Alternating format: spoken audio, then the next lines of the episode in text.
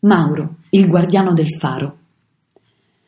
Budelli è un'isola depredata dalla sua sabbia rosa a causa di quegli stolti che vivono la bellezza solo nella sua superficie.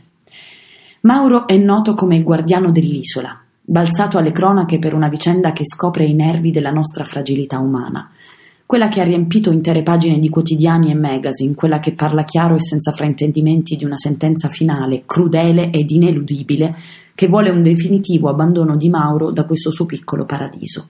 Una sentenza che determina che qui Mauro non può più rimanere, che dovrà andarsene molto presto e per sempre.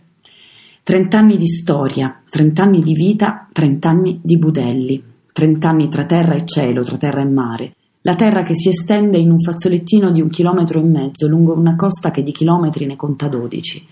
Il Don Quixote della Sardegna è un mito per tutti noi mai abbandonare i sogni.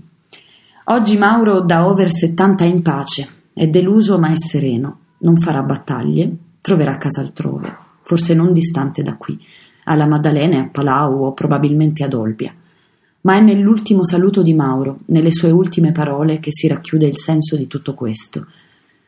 Non conta ciò che è stato, conta che sia stato.